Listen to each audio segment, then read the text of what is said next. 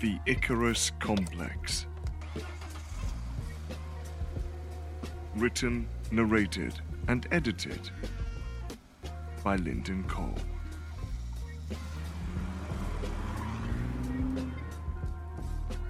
Episode 3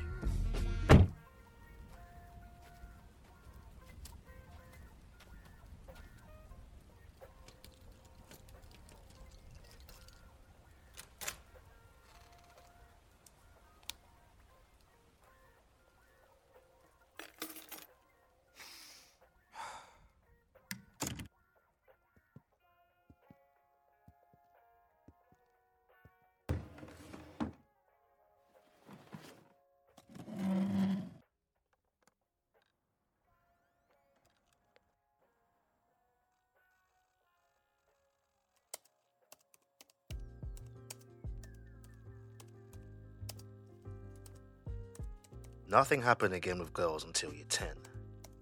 I'm not saying I wasn't interested in them, but it was nothing substantial or worthwhile, rather the same routine. I'd like them, but they didn't like me back, so I would try to convince them in any way I could, make a fool of myself, and then move on. This continued until my thing with Stephanie Mead started although I knew nothing about her prior to finding out she liked me. The most I knew about her was that she'd been out with another guy in my year, and for whatever reason they'd split up, and yet he was determined to change her mind in order to get another chance. Our first introduction came as I sat on the field in front of her during sports day, with the rest of my friends, watching the track events unfold when Haley Boyle leaned over and said, Liam, you know Stephanie really fancies you. I laughed it off. what else was I supposed to do? No one had ever been that brazen before to send their friend to come and tell me something like that. Especially since I was sitting so close to her that she could have told me herself. I turned to look at Stephanie to see if she was at all aware of the vicious lies her friends were spreading about her. But the fact Stephanie went bright red in the face and then turned away from me, well, that told me that it was in fact true. That afternoon was the first time I'd ever said a word to her in four years. And all I could reply with was, Um, okay. Thanks. and with a nod of the head, turned back round to watch the rest of the activities. I mean, come on. What do you say to someone who puts it on you like that? I didn't know her. I wasn't even sure if we shared some of the same classes. And by year 10, well, you should know something like that. Furthermore, how could someone who I didn't know even existed fancy me and then have the guts to tell me about it when I was trying to watch the 800 meters? It'd been years since I'd attracted any attention from anyone. As I've said, I knew nothing about her, so there was no immediate attraction towards her. She was pushing a size 12 to 14, which means nothing now, but back then was something. And don't get me wrong, although pretty in the face, she wasn't the type I'd have introduced to my friend willingly, nor walked down the street holding hands with. Even though I had major doubts about her, I did what any attention seeking teen would do. Yep, you guessed it. I entertained her. I entertained the idea that it were a possibility that I actually might like her too. Even though, to be honest with you, I really didn't. I got up and sat next to her, and we talked about nothing significant. About the weather, how fast Kevin Bell had been in the last race, and how boring science was. The usual schoolboy and schoolgirl chit chat. Soon, though, she began massaging my ego and told me what a lovely smile I had. That she'd liked me for a while but hadn't known how to tell me. and that her ex had been trying to get back with her for a while, but that she didn't want to because she was really into me. To hear all of that was fascinating to me. Such was my low self esteem and confidence that you could have been the most unattractive, annoying person in the world saying those things to me at that moment in time. And I would have loved every moment of it. I lapped it up. I smiled. I laughed. Stop. and I was somewhat popular again, albeit among the odd lot in school. But that didn't matter to me. Having this knowledge in my head meant that I ran my 100 meters race extra faster than usual, and I came second. I put it down to the fact that I knew I was being watched, cheered on, rooted for by Stephanie and all of our mutual friends. And that was enough for me to want to do well and impress them, and I suppose, ultimately her.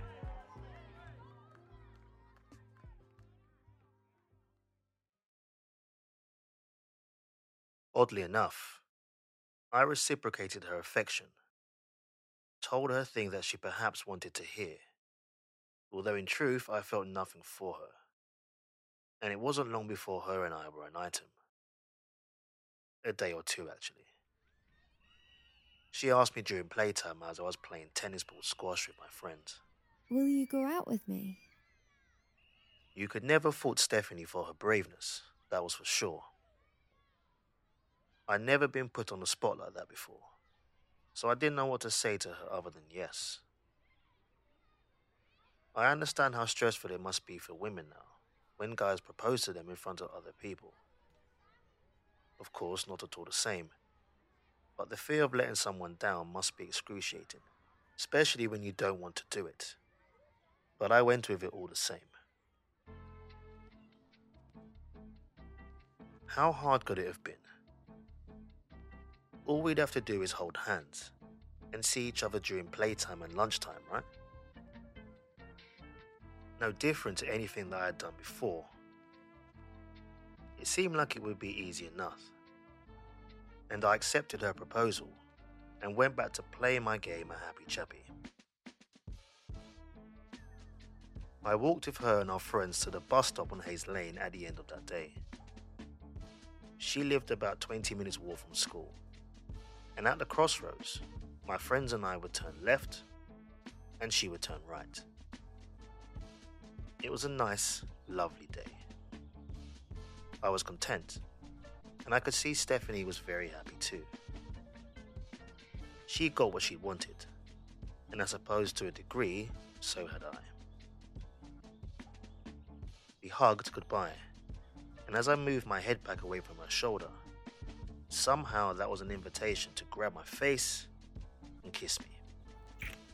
I'd like to say manhandled, but manhandled would be quite an understatement. I thought to push her off, but realized how wrong it would be to do that, so I just relaxed and let her have her way. I mean, put it this way. They say when you're caught by a bear, if it's brown, lay down. If it's black, fight back. And if it's white, well, good night. And you know what? This was one of those times. It was also the first time that I experienced what I later found out to be a French kiss. And quite frankly, I wasn't a fan. She, though, was quite clearly an expert, her tongue lashing around in my mouth, and I could not understand what was happening. I could hear the wolf whistles and shouts from my friends all around me as it took place. But still, I just went with it and eventually joined in. After what seemed like an eternity, but was actually only a minute or so, she let me go and stepped back, wiped her mouth and said goodbye, and then went home. I stood there, startled unable to comprehend what had just happened, and how things had gone that far so quick. My friends ran up to me and gave me a big hug, shouting words of congratulations. as if I'd just scored the winning goal in the World Cup final. I obviously hadn't, but actually a part of me felt like I had. I'd stepped into the big boy league and realized what it was like to have an actual girlfriend.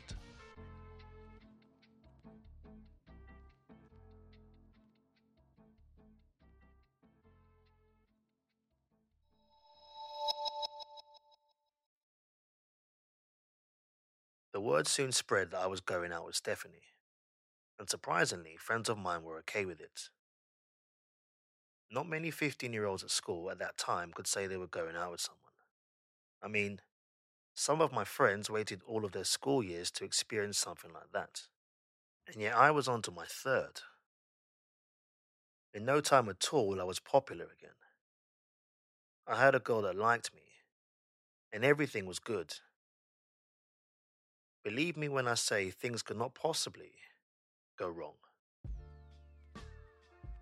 Later that summer, I starred in a school's production of Calamity Jane, with quite a prominent role. And although not a principal role, I still held a very high level of respect and populace among the rest of the cast. Since primary school, I had the desire and the need to be center of attention and I suppose starring in the musical and the interest I got from doing so only fueled my craving further. Let's skip to show night. And I was backstage in the gym hall waiting for my cue for my next entrance, ambling from each group of waiting cast members, trying to psych them up and make them laugh. When I spotted Haley, a friend of Stephanie's, sitting in the hall by herself. Haley actually wasn't part of the cast. She was part of the backstage crew, and her job that night was to make sure everyone in the cast was attended to, catered for, and ready to go on stage. Naturally, in high confidence, I went over to talk with her and give her some company. In fact, scrap that. I remember the main reason I went over there was just to see what nice new stuff Stephanie had said about me rather than be humble, I'd started to believe my own hype. And I developed quite a selfish and self obsessed streak, wanting nothing more than to hear about just how amazing other people thought I was. Talking to Haley seemed like the perfect start. And as we talked about the show and how good it was, she commented that I was her favorite character and a really funny guy. and You look really good in your costume. all of which I admit was nice to hear. But we never once spoke about Steph. She was being incredibly nice, nicer than I expected. And then suddenly, the realization hit me. Yo, does Haley fancy me as well? I remember thinking she couldn't possibly. But with everything I'd heard her say thus far, and how admired I was, I tested the water just to be sure. Even if it meant taking the compliments too literally. Well, alright. Uh, thank you. Um, but look, seeing as though we're being honest, I replied, smiling. and it might come as a surprise to you, but um, yeah, I've uh, I've liked you for ages, Haley. All along, in fact. Listen, why I said any of that to this very day, trust me, I have no idea. Because I didn't feel that way at all. But the words just kept coming out. I just kept digging and digging and digging, expecting to hear Haley tell me she liked me back. But you know what? It never came. She just stood there and looked at me in amazement, her mouth slightly open, taking in every word I said with absolutely nothing to say back. Once I had finished gushing about my secret desire for her, she mumbled something incomprehensible about having to be someone and then left. And I didn't see her again for the rest of the night. I don't know how I could have been so stupid. When you break it down, I had told one of my girlfriend's best friends that I, in fact, liked her more than the actual girl I was with. To top it off, I knew deep down it wasn't true, not even in the slightest. Haley was seriously so small, she looked like a pixie. She wasn't at all pretty, to me, and to call her cute would have been pushing it. And her personality, well, that was okay. But there was absolutely no attraction on my part. However, I had been clearly so convincing, so believable, that it was enough to make Haley uncomfortable and then run off. Yeah, I'd lied. Just so I could hear some nice things from someone else other than my girlfriend. To only fill my newly acquired ego. I can admit that now. That's all it was. And I also knew this once I'd gotten home and realized the idiocy of my actions. Seriously, how could I have been so dumb? Saying all that to a random girl would have been bad, not so bad. At least there would have been no repercussions as such. But so close to home? I knew I had to speak to Haley and explain to her that I was only indeed messing around and apologize. And that's what I planned to do the following day once I'd reached school.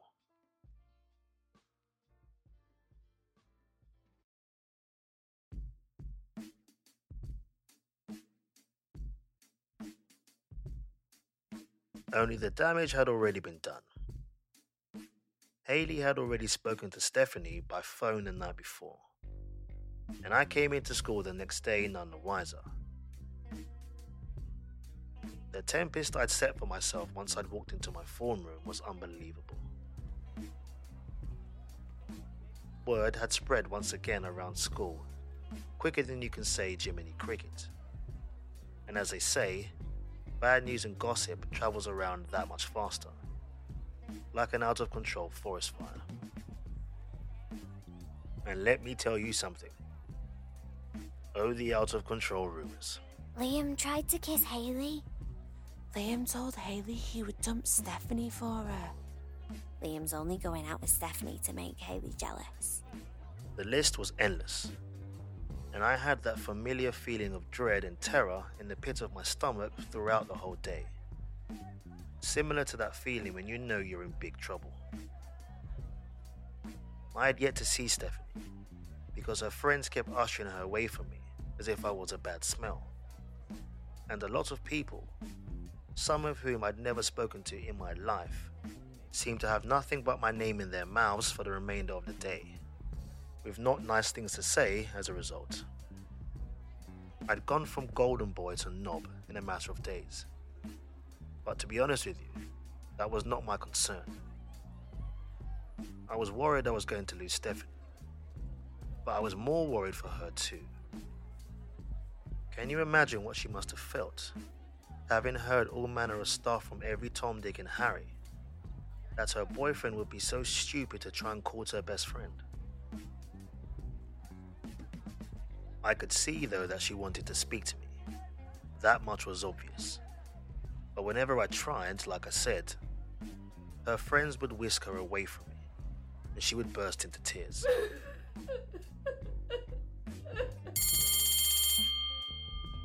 I never stood a chance during the school day, but I got my chance though after school, when she and her lot were waiting for me at the top of Hayes Lane the same place we'd shared our first kiss. Can we talk, please? She asked, head bent, solemnly. I've been trying to speak to you all day.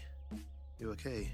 We exchanged pleasantries for the first couple of seconds before she claimed We should probably deal with the situation now. and sought to grill me. And boy oh boy, grill me she did. I don't think I've ever been asked why I did something more times than Stephanie asked me that afternoon. And I had nothing to say to her. There was plenty I could have said. Sure, there was. But I couldn't tell her why I'd really said those things to Haley. She wouldn't have understood. I didn't even understand them myself, so trying to explain to someone else would have been confusing to say the least. Plus, no matter what I said to her, I couldn't fight against the day's worth of fabrication and character assassinations I'd received. So I just stood there and continued to apologize at every opportunity I could. Then Stephanie, clearly not happy with my silence, snapped and said, You know what? Forget it. It really doesn't matter what you say now, Liam. It's over. She then slapped me across the face. Hard. You and I are done. You're dumped, alright?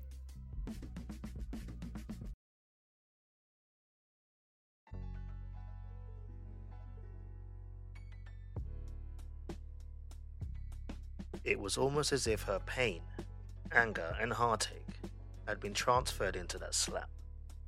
Because the initial pain when it connected was out of this world.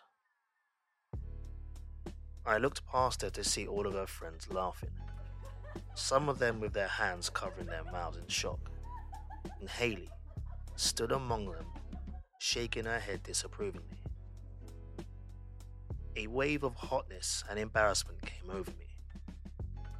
I wanted the world to swallow me up, for it ought to be a silly prank, a dream, even just a nightmare, so I could wake up and find that it never happened. I felt my eyes well up, not due to the pain, but because I felt very much hard done by. But I forced back the tears, swallowed my pride, picked up my stuff, and slowly trotted towards the bus stop. I couldn't allow myself to accept any more of it. To stand there and continue to receive abuse like that was stupid. And although I was in a position to verbally fight back, cutting my losses seemed like the best and only option available to me. I thought about what happened on the way home. I couldn't believe it had come to that. And I was so angry at myself for being so stupid and foolhardy. Being dumped again didn't strike me as too big a deal either that time around. Perhaps it was because I wasn't that into her in the first place. Yes, everyone was soon to hear about the slap, but my only concern following that was the stories and how I would look. Fortunately for me, though, it had been the last day of the school academic year, so over the seven weeks of holiday that was soon to come, it would all be forgotten about, and people were sure to move on. That is exactly what happened. Although Stephanie and I didn't speak again for a long while after that. As you can imagine, I was never going to be her favorite person ever. I mean, the scornful looks, the under the breath grumbling, and over the top laughter whenever I was around confirmed that. Oh. I royally messed up with her. We'd been going out for just over a month, and having messed her around, space and time was what I felt she needed. I never expected it would take over a year for it to happen, though. But you know what? It is what it is. We remained friends until I left school in year 12, but lost contact soon after, and I haven't heard or spoken to her since. It's just. It's just one of those things. If you're asking me, it's not something that I'm cut up about, though. After all, it wasn't as if I'd ever daydreamed that her and I would one day be together forever. In my brain, it just wasn't like that. But I do wish her all the best. And if I could speak to her now, I would tell her how sorry I am.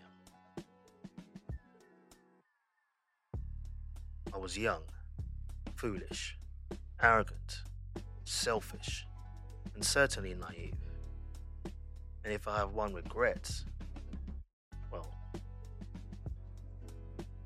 I'm just sorry I was that guy that broke her heart.